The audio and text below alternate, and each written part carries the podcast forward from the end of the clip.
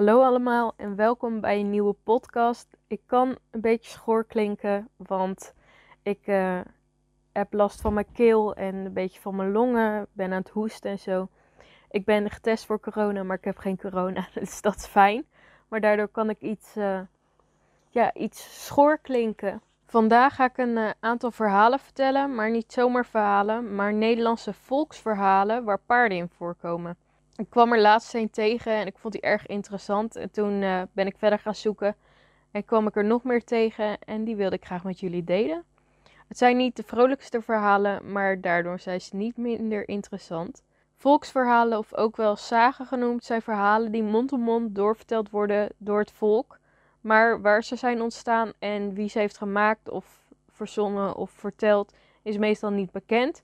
Maar de verhalen zijn ze vaak wel bekend bij de mensen waar het verhaal vandaan komt. Dus de plaatsen waar ze vandaan komen. De verhalen die ik vandaag ga vertellen komen uit Veluwe, Limburg, Bunschoten, Volendam en Leiden. En in die volgorde ga ik ze ook aan jullie vertellen. We beginnen bij uh, het verhaal hoe de gruwel aan zijn paard kwam. Het is een Veluwse sage over een enge paardenvilder. Klinkt allemaal heel spannend en uh, is het eigenlijk ook wel een beetje. Dus laten we maar beginnen. Even buiten het dorp stond een huisje waar de kinderen niet langs durfden gaan. De muren en de kozijnen werden elk jaar rood geverfd met paardenbloed. In dat vreselijke huisje woonde de gruwel. Voor de gruwel waren alle kinderen in het dorp nog veel banger dan voor het huisje. Als ze hem zagen aankomen, zetten ze het op een lopen. Hij reed in een hondenkar over de hele Veluwe en iedereen kende hem, zelfs de koning. Het was een klein mannetje met zere ogen en een vuile rossige baard.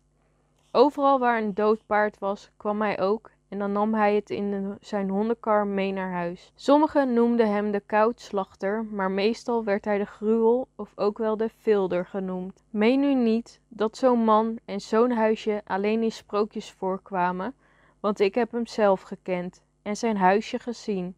Ik was erg bang voor hem en om maar niet langs zijn met bloed geverfde huis te komen, maakte ik altijd een omweg. Ergens achterin Lieren, daar stond een ander huisje. Daarin woonde een tovenaar en duivelbanner. Men zei dat hij schatrijk was, maar hij woonde heel alleen in dat kleine huisje, waarvan de groene aangeslagen muren zo bouwvallig waren dat er dennenstammen tegen waren gezet om ze te stutten. Op het oude rieten dak groeide gras en haver tussen dikke moskussens en grote polle huisloek. Van de zolderbalken en voor de bedstee hingen gordijnen van spinnenrag. De tovenaar was een wijs man.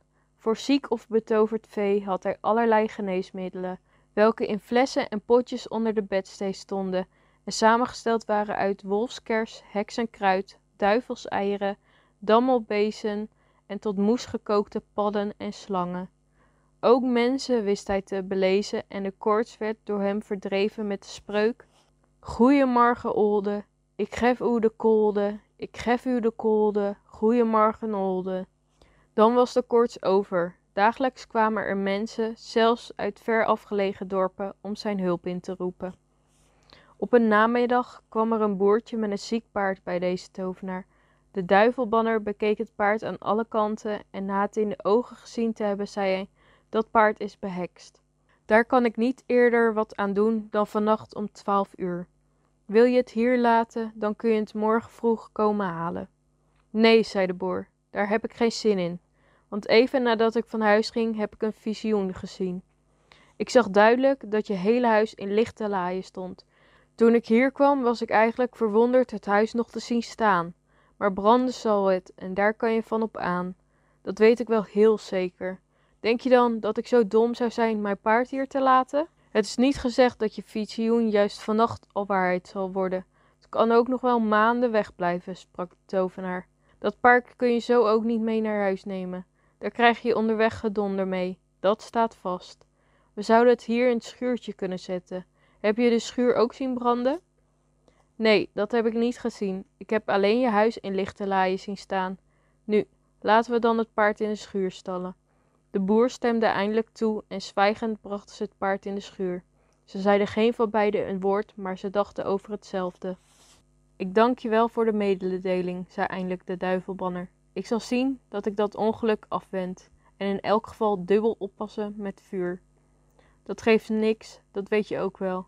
Alles wat je er tegen doet, werkt juist mee om de brand te verwekken. Weer zwegen de mannen een poos. Ik zal het toch niet zien te bezweren, dat kun je doen. Baat het niet, dan schaadt het niet. Ze hadden inmiddels het paard vastgebonden en wat hooi voorgezet. Het dier rook eraan, maar at er niet van. Wil je wel geloven dat hij er brandlucht aan ruikt, zei de boer. Het kan ook wel zijn dat het komt doordat hij behekst is. Wilde hij thuis eten? Jawel, daar ligt het niet aan. Ik zal hem wel opknappen, zei de duivelbanner. Kom hem morgen maar weer halen hoor. Nu, het beste, antwoordde de boer en ging naar huis.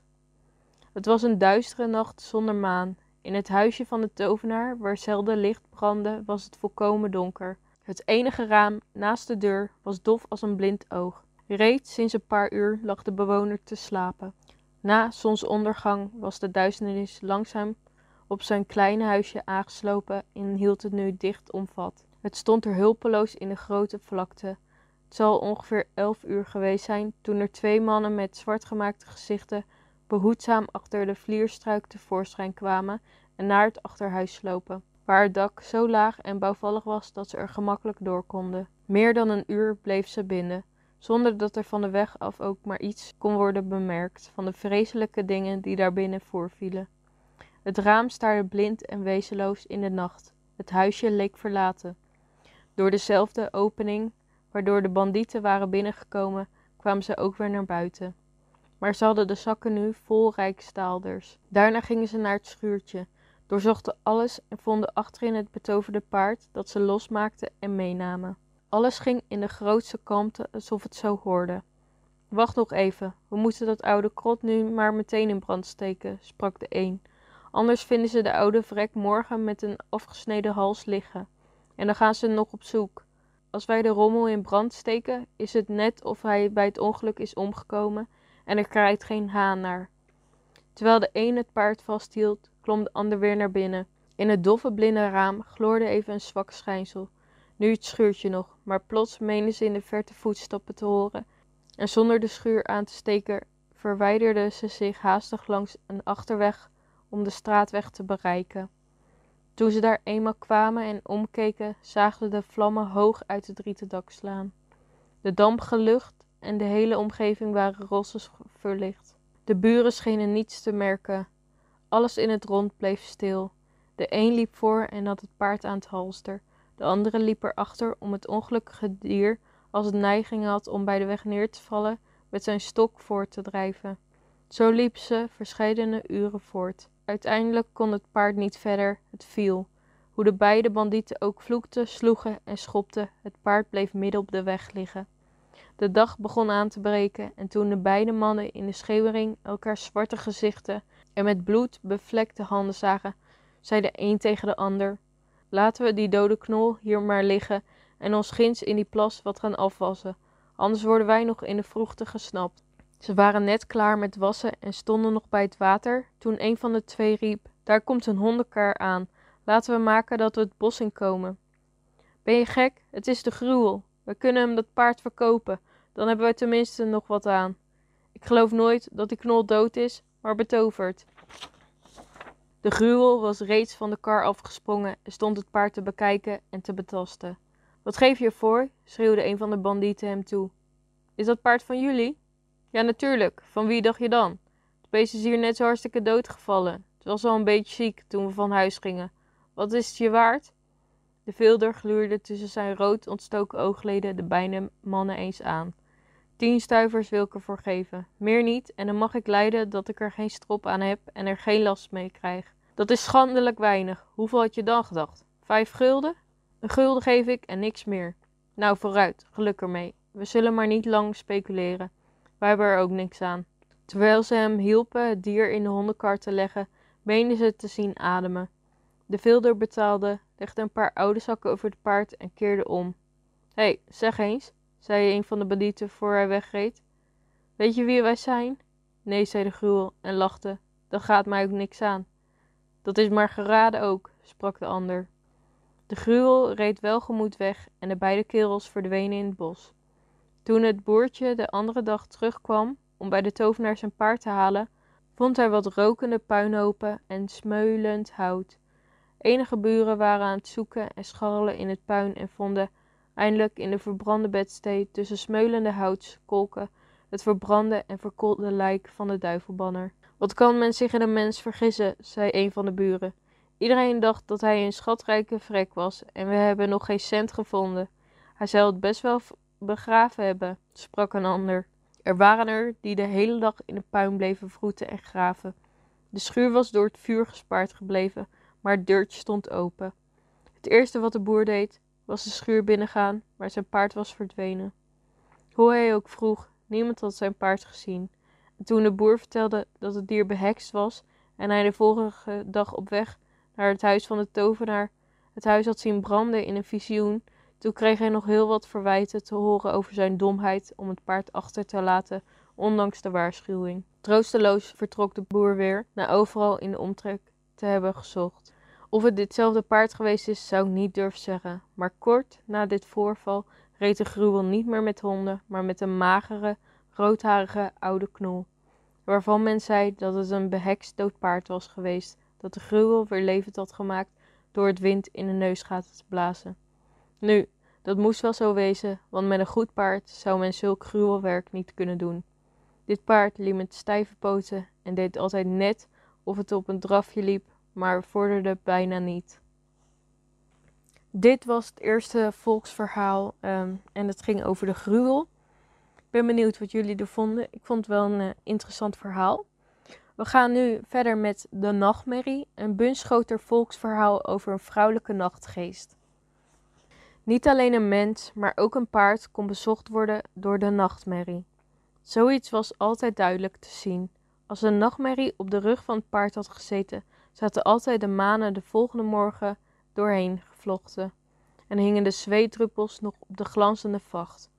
Voor de boer, die dit paard ochtends voor zijn kar wilde spannen, was dat bepaald lastig. Een bunschoterboer had er op een gegeven moment genoeg van. Voor het vallen van de schemering sloot hij zorgvuldig de staldeur en de raampjes. Daarna dichtte hij de spleten en besteedde extra aandacht aan het geutgat, want hij had horen vertellen dat dat de plek was waar langs nachtmerries het liefst binnenkwamen. Hoopvol ontsloot hij de volgende morgen zijn stal. Een warme, broeiende atmosfeer sloeg hem tegemoet. Zijn ogen moesten even aan het duister wennen, maar toen zag hij goed. De manen van zijn paard waren weer volledig verward. Met zijn hand streek hij over de rug van het dier. Deze was kletsnat. Het stond vast, de nachtmerrie was toch binnengedrongen. De boer besloot het laatste middel toe te passen. De nachtelijke bezoekster zou gevangen worden. Die avond bleef hij op. Nauwkeurig telde hij de slagen van de torenklok. Toen het twaalf had geklonken, naderde hij zonder licht te maken de stal. Af en toe hoorde hij het paard schuiven en stampen. Hij was alleen. Zijn vrouw had allang de bedstee opgezocht. Bang voor de nachtmerrie hoefde hij niet te zijn. Als er licht gemaakt werd, zou zij onmiddellijk de benen nemen. Maar er konden nog andere spoken ronddwalen. Had hij het al niet twee uur geleden tien uur horen slaan? Met een ruk opende hij de staldeur en zette zijn paard in het volle licht met de stallantaarn. Daarna stond het dier dampend van het zweet, de flanken bedekt met grote vlokken schuim. Weer was de nachtmerrie hem te vlug af geweest. Toch is het een enkele boer gelukt de maagd te betrappen wanneer ze nog te paard zat. Toen hij naderbij kwam, merkte hij dat hij haar gezicht vaker had gezien. Naakt en bevend stond zij voor hem, de schone deerne uit de omgeving. Smekend drong ze erop aan om vooral haar naam niet bekend te maken. Nooit zou ze meer naar zijn erf terugkeren. Alleen moest hij haar beloven om voortaan het stalraam open te laten als teken van hun afspraak. En zo gebeurde het. Maar bij hen die haar willen weren, spookt de nachtmerrie nog steeds. Dit uh, was een uh, korter verhaaltje dan de vorige, maar niet minder leuk en interessant.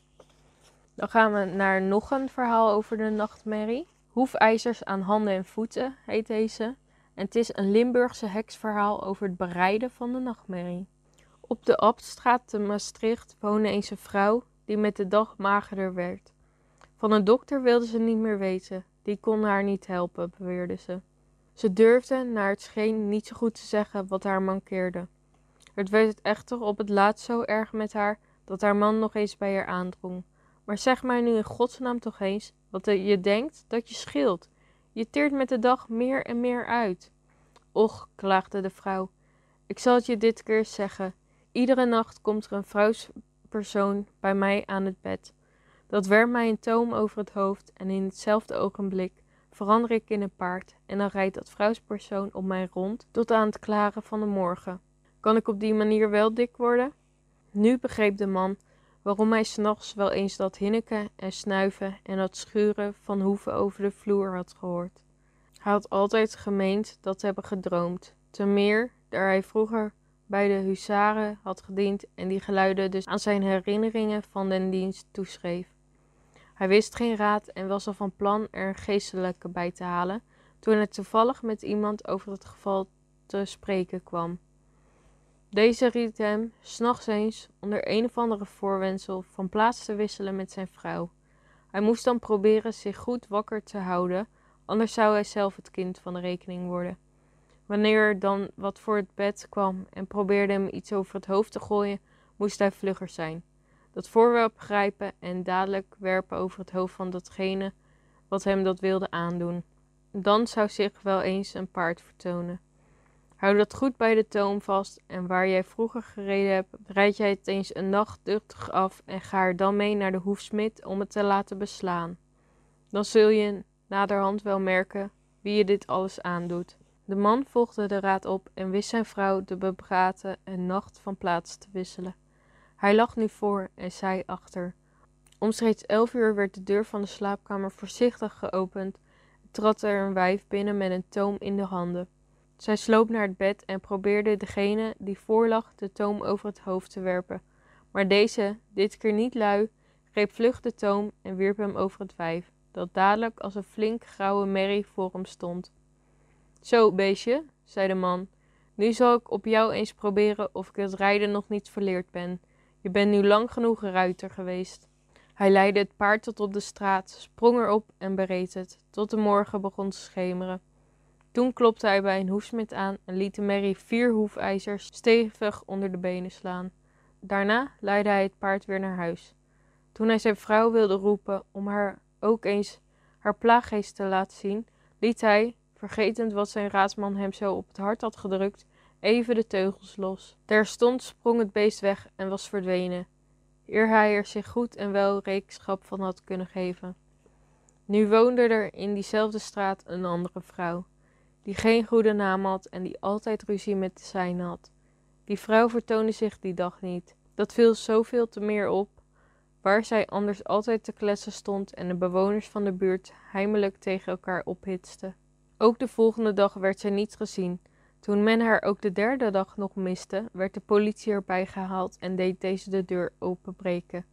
Men vond het wijf ziek te bed liggend, steunend van pijn. Dat kwam de man van de vrouw, die altijd door dat paard geplaagd werd, erg verdacht voor. Hij deed of hij erg met de zieke begaan was, stak haar de hand toe en vroeg schijnbaar deelnemend hoe zij het maakte. Slecht, slecht, antwoordde de vrouw, maar zij nam de toestokende hand niet aan. Wat? Vroeg de man, of hij erg geraakt over was. Ben ik geen hand waard, dat gij ze niet aanneemt? En meteen reed hij de dekens van het wijf af. Hij meende nu wel zeker te zijn van zijn zaak. Zo was het ook, want allen zagen het nu. Het wijf lag daar met stevige hoefijzers aan handen en voeten. Men wist genoeg. Later is de vrouw, na zich tijdens een zware ziekte en op het rand van het graf zijnde te hebben bekeerd, echter door een priester verlost. Deze twee verhalen leken wel een beetje op elkaar, maar toch waren ze ook weer heel anders. Dus daarom heb ik ze er allebei in gedaan. Het volgende verhaal heet Het Zeepaard van Volendam en is een Volendamse legende over een wapen. Een stuk of wat meisjes waren op een mooie dag in de zomer druk aan het hooien. Niet ver van het dorp dat tegenwoordig Volendam heet, in Buitendijks land.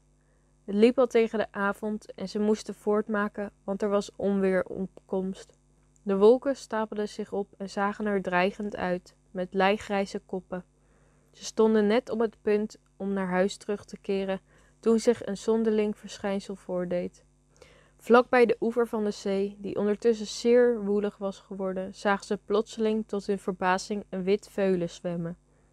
Het waadde naar land en kwam huppelend en wel naderbij, sliert de zee weer in de wapperende manen. De meisjes vluchtten gillend naar de dijk, waarbij Lijsje van boer Krelis won de nieuwsgierigheid het van de vrees. Weldra holde zij het veulen onbekommerd tegemoet. Ze wilde er het haren van wij weten. Ze was altijd van de wieg af een droomster geweest met wijd open ogen, die meer zagen dan gewoon. Toen Lijsje en het veulen tegenover elkaar stonden, was er van onwennigheid al gauw geen sprake meer. Het leek wel of ze elkaar reeds lang kenden, zo vertrouwelijk waren ze. Het onstuimige veulen, dadelijk mak geworden, vlijde zich aan haar voeten. Zij knielde bij hem neer, streelde hem door de manen en klopte hem op de rug. Als blijk van waardering legde hij haar een grote mooie, goudglanzende eibot in de schoot, die hij in zijn linker voorbeen speciaal voor haar had meegebracht. Het lekkerste van wat de Zuiderzee te bieden had. Om iets terug te doen, stond zij op en zocht voor hem de fijnste witte klaver, die zij liefdevol toestak aan het veulen, dat steeds in haar buurt bleef en met trillende oren luisterde naar wat Lijsjes zei. Intussen waren ook de andere meisjes enigszins van de eerste schrik bekomen. Ze verlieten één voor één de dijk en groepten samen om het wonder met eigen ogen van de bij te beschouwen. Lijsje, altijd al een bijzonder kind, die zich onderhoudt met het veulen, die niet wijkt van haar zijde.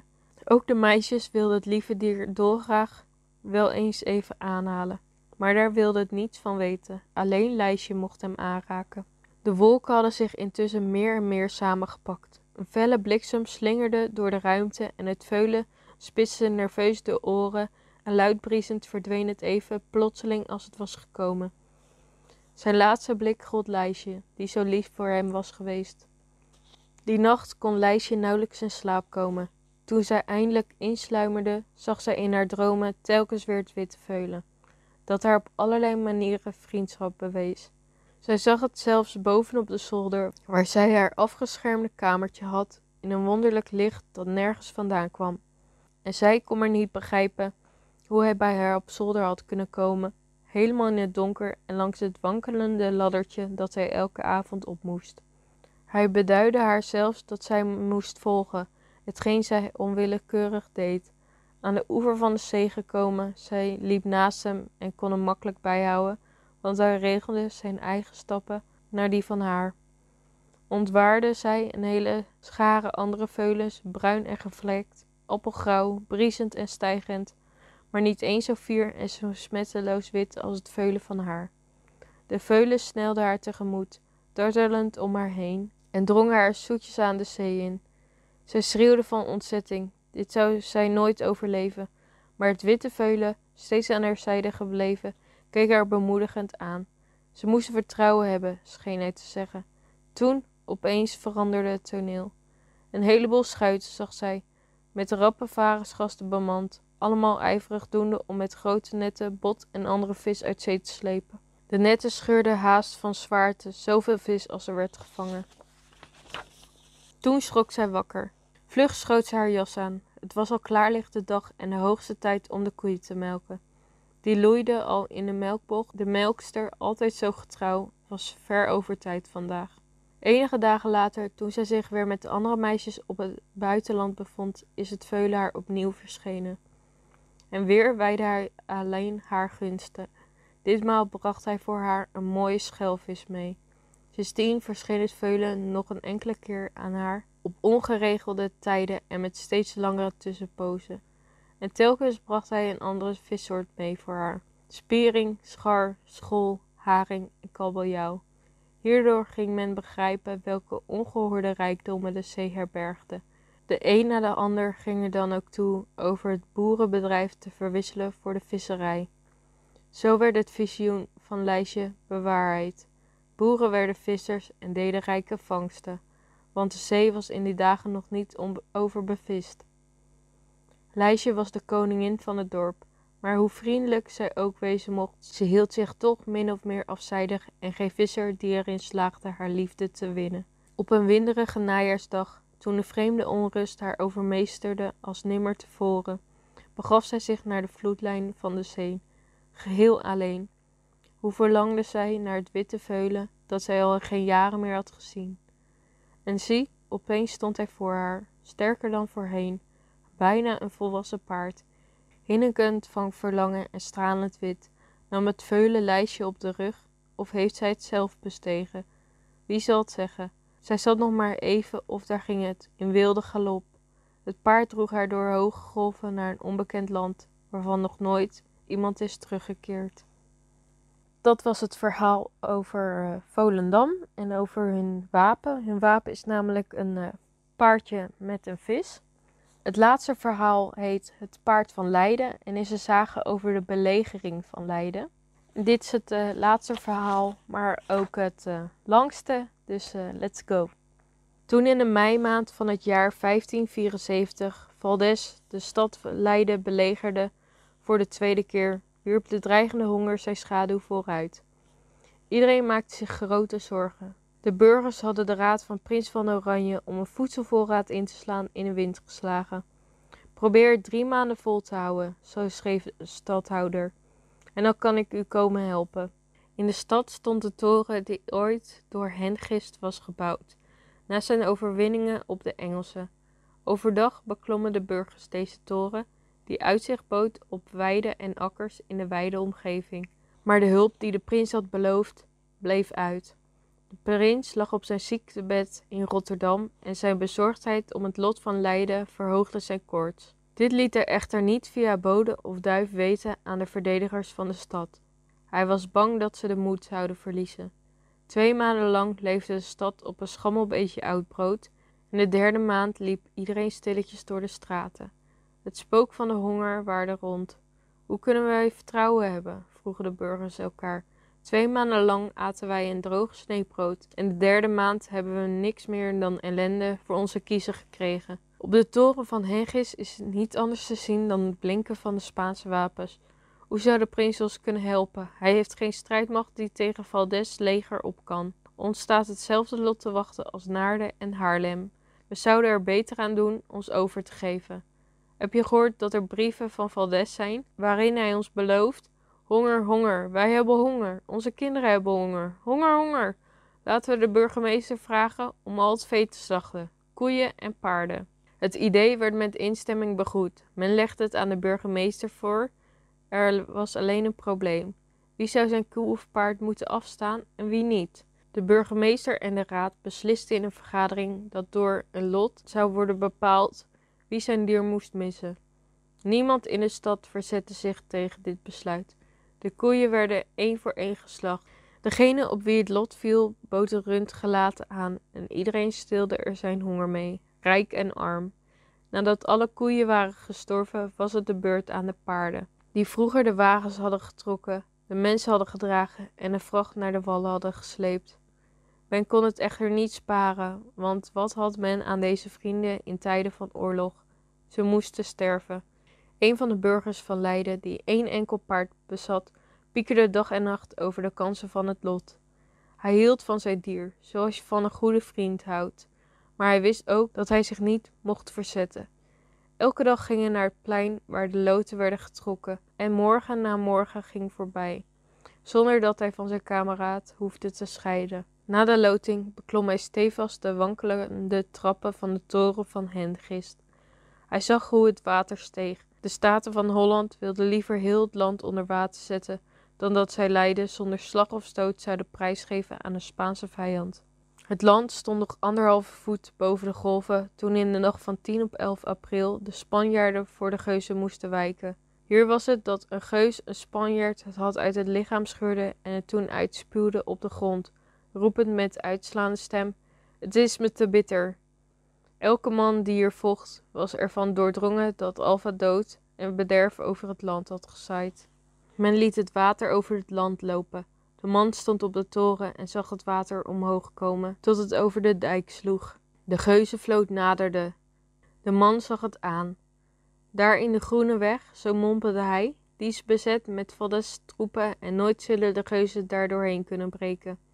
Hij durfde niet te wachten om te zien wat er ging gebeuren. Met angst in zijn hart en vervuld van zorgen om zijn vriend, daalde hij de trap af. Morgen zal het lot op mijn paard vallen, zo vreesde hij. Maar toen hij de volgende ochtend weer op de markt kwam, hoorde hij tot zijn opluchting een andere naam afgelezen. Met zijn vuisten en ellebogen baande hij zich een weg door het mummelende volk en hij snelde de trappen op. Hij hield zijn hand boven de ogen en speurde de omgeving af. Was de groene weg ook al doorgestoken? Ja, ja, nu zou de vloot het meer kunnen bereiken. Maar de wind blies de wateren van de zee terug. En waar net nog diepte was geweest, kwam de grond nu opnieuw boven de golven tevoorschijn. Een man sprong van een schip naar beneden en hij waadde nu eens tot zijn borst door het water. Daar weer bereikte hij plotseling een plek waar zelfs zijn klompen nauwelijks nat werden. Hij schreeuwde Boysel toe: Wij moeten door het kanaal als we het meer willen bereiken. De man op de toren van Hengist kon vanaf zijn post echter zien dat het kanaal door duizenden Spanjaarden werd bewaakt, terwijl de vloot in de modder vastgelopen was. De schepen werden geboeid door taaie banden van slijk. De wind woei uit het oosten en het water bleef zakken. Het zou niet lang meer duren of de schepen zouden volledig op de droogte terechtkomen. Deze angst duurde zeven dagen en zeven dagen achter elkaar ging de man naar het marktplein. Hij zette de nagels in de palmen van zijn hand om niet uit te schreeuwen wanneer ze zijn naam zouden roepen. Hij wilde zijn noodlot in stilte dragen. Zijn paard voelde zijn lijden en keek hem elke dag aan alsof het zeggen wilde: Heb je verdriet, mijn vriend? Dan sloeg hij de armen om de hals van het dier en snikte: Ze willen je slachten om lijden te bewaren voor de prins. Maar ik vraag me eigenlijk af of het niet beter is dat lijden verloren gaat en jij gespaard blijft.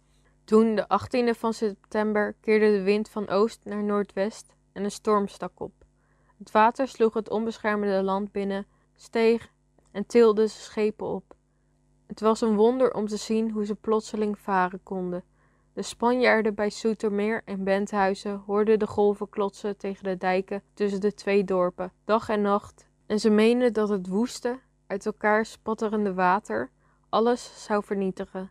De nacht was donker en leek op een reusachtige smidse met geheimzinnige vuren laaiende in de verte en het enorme kabaal van mokerhamers. Toen kwamen de vuren nader. Ze schenen te zweven over de watervlakte, zigzaggend, maar steeds dichterbij komend.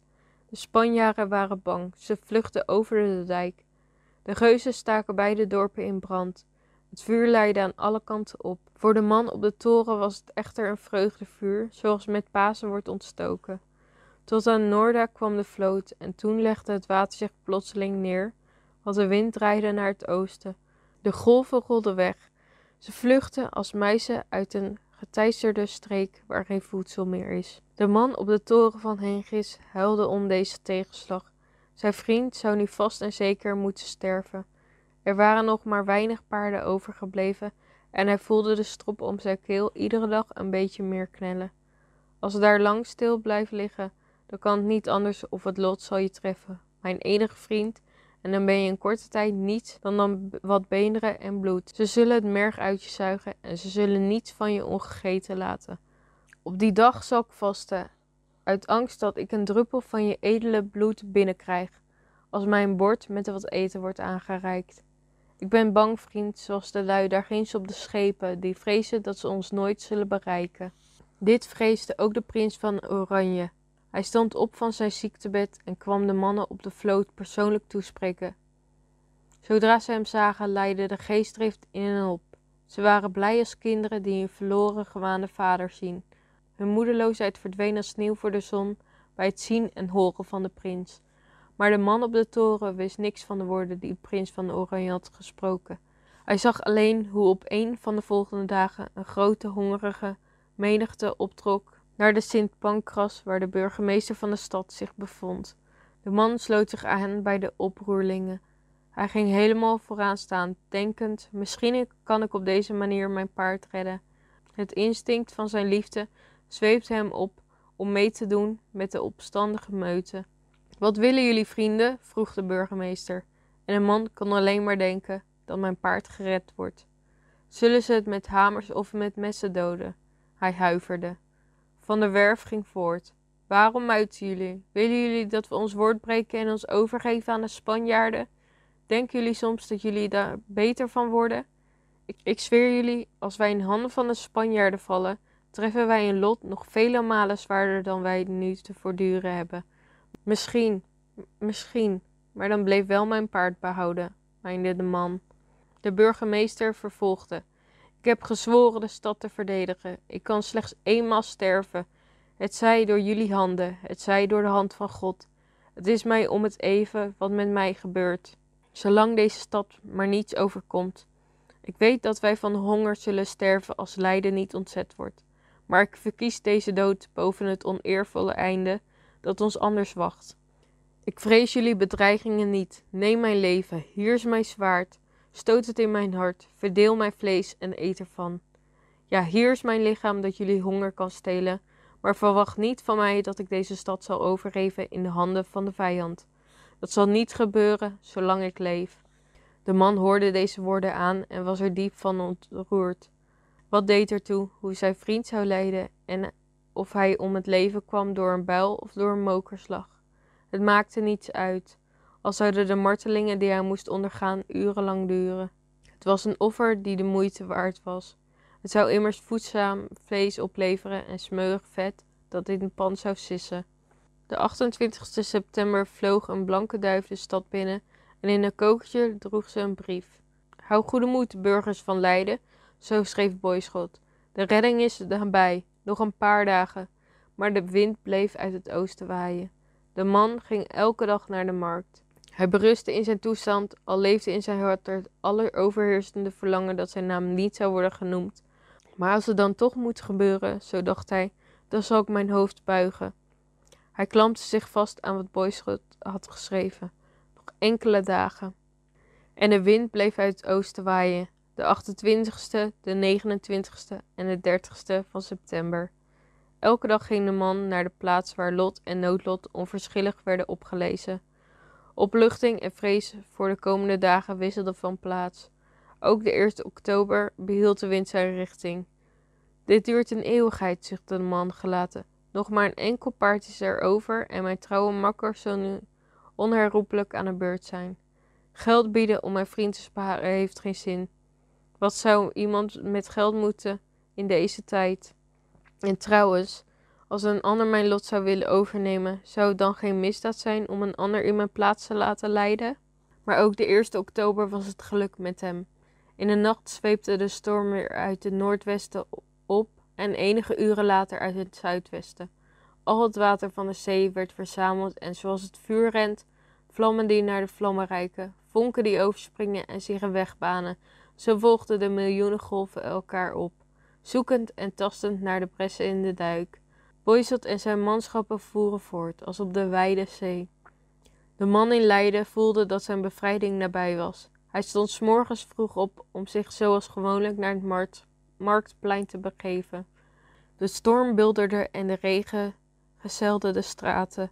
Hij merkte er niets van. De seconde brak aan dat er ook deze ochtend een naam moest vallen. Hij hoorde de klanken van zijn eigen naam in zijn oren klinken, terwijl hij toch op verre afstand stond van de voorlezer. Hij ging naar huis en nam het paard aan het leidsel. Hij handelde met de gelatenheid van degene die geen enkele hoop meer hebben. Zijn ledematen voelden loodzwaar. Hij zou het dier niet hebben kunnen intomen als het gesteigerd had, maar het volgde hem leidzaam, omdat het zijn meester volledig vertrouwde. Soms hield hij stil en dan voelde hij de wanhoop in zich opstijgen. Hij wilde het arme dier omhelzen en uitroepen: Het is mijn schuld niet, en toch smeek ik je om vergiffenis. Hij hield van zijn paard. Alle vrouwen en enkele mannen weten hoe het edele dier met een waarachtige minnaar kan worden vergeleken. Hij wankelde tot aan zijn slachtplaats en daar gaf hij het paard over. De wind woei uit het zuidwesten, de vloot voer in twee voet water. Bij Lammen zagen de burgers die op de toren van Hengis stonden allerlei vonken als snelle dwaallichtjes. De nacht was vol vreemde geluiden, ver en dichtbij, die voortdurend, ook als de storm luwde. Konden de lichten en geluiden niet thuisbrengen. De wind kon het niet zijn. Het duister wilde niet plaatsmaken voor het daglicht.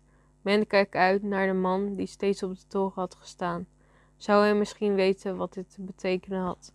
Pas toen het echter licht begon te worden en de dag haar macht had herwonnen, zag men hem. Hij dwaalde door de straten als een zoeker en hij prevelde woorden voor zich heen, die niemand verstond. Men lette niet meer op hem toen men een bode zag rennen van het fort Lammen. Hij riep de burgers toe, de burgers riepen hem toe. Ze konden elkaar door de afstand niet verstaan. Bij de poort aangekomen schreeuwde hij opnieuw en nu werden de bevrijdende woorden verstaan en doorgegeven. De Spanjaarden weg, ze zijn weg. Niemand durfde op zijn woord te vertrouwen, behalve de man die zijn paard had verloren. Men geloofde dat Valdez in een hinderlaag bij het fort wachtte, maar de bode zwoer dat hij de waarheid vertelde. Toen liepen een paar burgers de stad uit en ze kwamen een ogenblik later terug, wenkend met doeken om de anderen uit te nodigen om met eigen ogen te zien wat er gebeurde. Schepen voeren de grachten van Leiden binnen.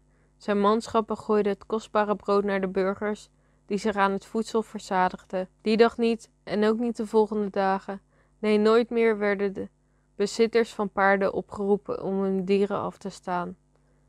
Er werd een schitterend feest gevierd. Slechts één man schuifelde door de straten met zijn handen voor zijn gezicht geslagen. En tussen zijn vingers door sijpelden de tranen. Zelf eh, vond ik die laatste uh, wel een heel verdrietig, maar toch ook wel weer een mooi verhaal. En ik uh, ben benieuwd wat jullie van alle verhalen vinden. En dan waren dit de volksverhalen voor vandaag. Ik ben benieuwd of jullie vaker zo'n verhalenpodcast willen. En laat dit dan dus zeker weten op mijn Instagram pagina's. Of uh, de paardenkoortspodcast of het laagstreepje Filaro. Wat je schrijft als V-I-L-A-R-O. En dan was dit de podcast voor deze week. En hopelijk uh, zijn jullie er volgende week weer bij. Doei!